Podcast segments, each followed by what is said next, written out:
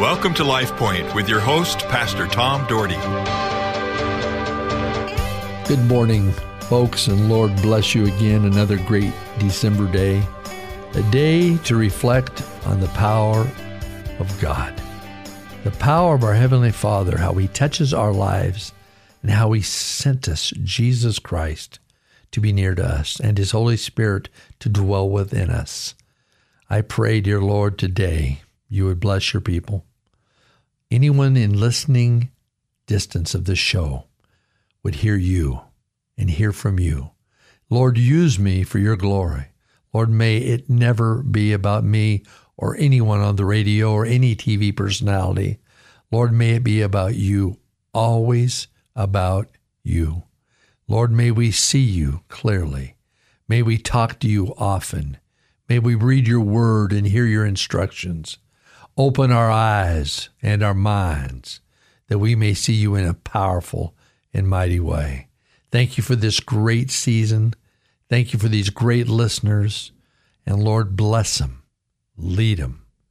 God, I pray you would put them into a church that they would get involved with and make a difference in. They would serve you. They'd serve you in the community. They'd serve you in their neighborhood. And Lord, many would come to know you because of their love for you. In Jesus' name I pray. Amen.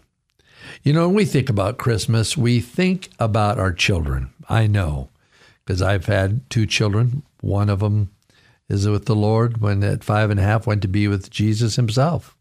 And uh, I know he's enjoying the bounties of heaven. Luke, my son Luke, he's been gone from us for about 29 years now.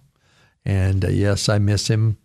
I miss him often, think about him often, but I know he's in the hands of Almighty God, and it's going to be a great day to see him again, rejoicing in heaven. I don't know what it's going to be like, his age or anything like that, but I do know it's going to be great to see him again with his Lord and Savior, who he loved so dearly. But our kids mean the world to us. My daughter, Kaylee, is, uh, you know, and, and what a life she's had growing up. I mean, it was about a year after Luke died that we had Kaylee, which was a real blessing, except it was a real trial because my wife got sick with preeclampsia with her, and we had her six and a half weeks early at three pounds, two ounces, and she dipped down the next day to two pounds, 14 ounces. But you know what? Her lungs were not collapsed like the doctor thought they'd be. And she grew up to be a healthy young lady, small. She was always small, I mean, she was nine pounds, nine ounces at six months, 15 pounds, three ounces at a year, graduated high school at 93 pounds, four foot 11. And now she just finished, bless her heart, I'm going to brag on her. She's finished two degrees and then she just got her master's and she just got a fantastic job as a dietitian that starts back probably started uh, let me look at the calendar here started uh, three days before the show began and I am so proud of her. She loves Jesus so much and gives God the glory. But our but God loves our children. And we think about Christmas, we think about our children. We always spoil our children. I still spoil my child at Christmas just because I want to, but we do our, our little kids, we get them all sorts of fun things. And I believe most of you out there that are are Christians that are serving God, you're teaching your children the importance of Jesus Christ and of giving. You know, every Christmas at our church, we have a giving tree.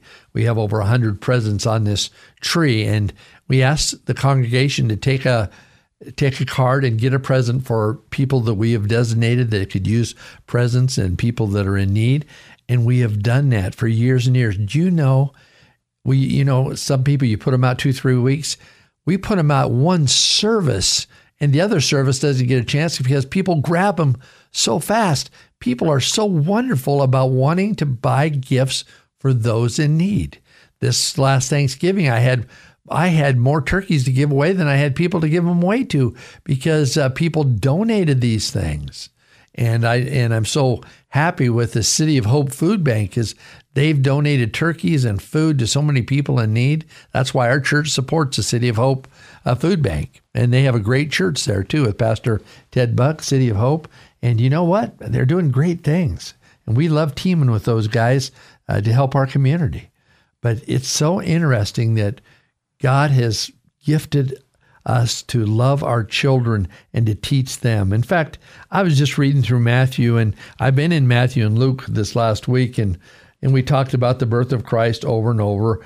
And I just I think of how Jesus reacted to children. It, uh, should be a reaction like what we have. And you know, we have Sunday school at church for all ages, and and we want to teach our kids. My my children's pastor Dewey, and we have children's church in our second service, and uh, he he does such a marvelous job. He has so many examples, and he makes it fun, but he makes a living. And what what's really cool, they have a room called the stadium. In fact, sometimes they have a this carpet that's laid out that's a football field that's blue. They call it kind of the Bronco football field, and you have orange end zones. And when you get when you walk your Christian life, you make it through, and you make it to the end zone. You give your heart to Christ. They put your handprint on the wall. They have a they have a um, wall made of a fence like fencing, and and they have your handprint in paint. Put it on there, and when you're baptized, you sign that, and and so we have all this wall of fame. It's called the kids that have given their lives to Christ because that's what it's about raising our children in the way they should go. Well, in Matthew chapter 19, there's some instruction uh, about children. It says this in verse 13. It said, and this is Matthew, then some children were brought to him, brought to Jesus, so that he might lay his hands on them and pray. And the disciples, listen to this, folks, and the disciples rebuked them. Well, these disciples sometimes just get you, don't they? They sure get me. But Jesus said to them, Let the children alone and let them come to me. Do not hinder them from coming to me, for the kingdom of heaven belongs to such as these. After laying his hands on them, he departed from there. You know, in our church and many churches around, uh, we we don't baptize our children. We dedicate them to the Lord. So when they one has a baby, they come up and their whole family and their friends come up on stage, and we say a prayer for the family and for the friends and for the baby that God would be with the child, but God would be with the parents to raise a child in the way they should go. And so when they have that opportunity to make that commitment to Jesus Christ, that they do. Yes, it's a choice. Life is a choice. It's a choice to receive Him, to believe in Him, or to reject Him. And I love it when children, when parents dedicate their children to the Lord and say, "We want to raise our child in the things of God." Now I know some people said, "Well, Pastor, we've raised our child in the things of God," and they turned their back. Well, folks, God has given everyone a choice. But I'm telling you this: most people that I know that raise their child in the way they should go, the Scripture says they will not depart from it. Later on in life, many of them came back to Jesus. There was a bunch of uh, uh, an era in my life when there was a bunch of people that were older than me that were in the youth group that the whole bunch turned away from God. Just a whole bunch, a whole class of them. And it was it was sad to see. But I'm here to tell you it was about 20 years later, almost every one of them, and maybe every one of them, came back to Jesus and realized their love for Jesus and realized that they had walked away from him and their lives were turned around. You know, he wants the great news is he tells us all to repent. Every one of us. What does repent mean? Turn away from your sin. Turn away from your sin, and God will be with you, and God will lead you. Because the Bible said that, as you know, we've all sinned, and we've all certainly fallen short of the glory of God, and we all need a Savior. We all need His hand on our lives, you know. And I, I love turning to uh, to First John because this is what I refer to a lot when it talks about sin and things. He says, this is chapter 3, verse 4. It says, Everyone who practices sin also practices lawlessness, and sin is lawlessness. And you know that he appeared in order to take away sins, and in him there is no sin. So this is what he says in verse 6 through 8. Listen carefully to this. No one who abides in him sins. No one who sins has seen him or knows him. Little children, let no one deceive you. The one who practices righteousness is righteous, just as he is righteous. The one who practices sin is of the devil, for the devil has sinned from the beginning. the Son of God appeared for this purpose, that he might destroy the works of the devil. Verse 9 says, No one who is born of God practices sin. Listen to this. Let me read it again, folks. No one who is born of God practices sin because his seed abides in him, and he cannot sin because he is born of God. By this, the children of God and the children of the devil are obvious. And in my Bible, I have obvious circled in red. Anyone who does not practice righteousness is not of God, nor the one who does not love his brother. Listen to this. I think this is very key in our Christian walk.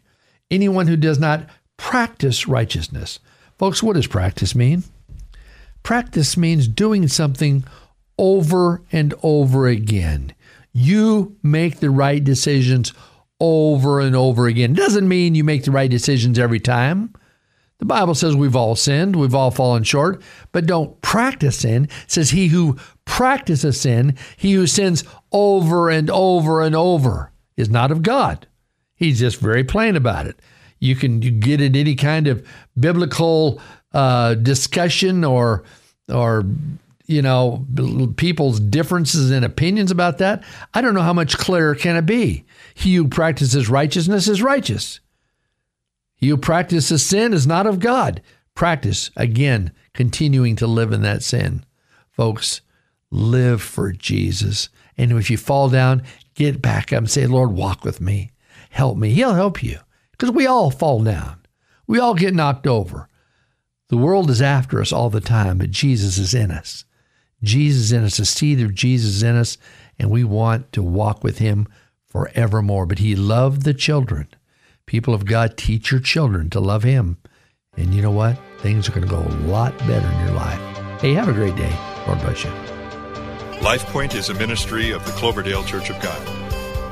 If you would like a copy of today's broadcast or would like more information about the church, please call us at 208 362 1700 or write to Cloverdale Church of God, 3755 South Cloverdale Road, Boise, Idaho 83709. You may also visit us at our website, www.cloverdalechurch.org. Thank you for listening and have a blessed day.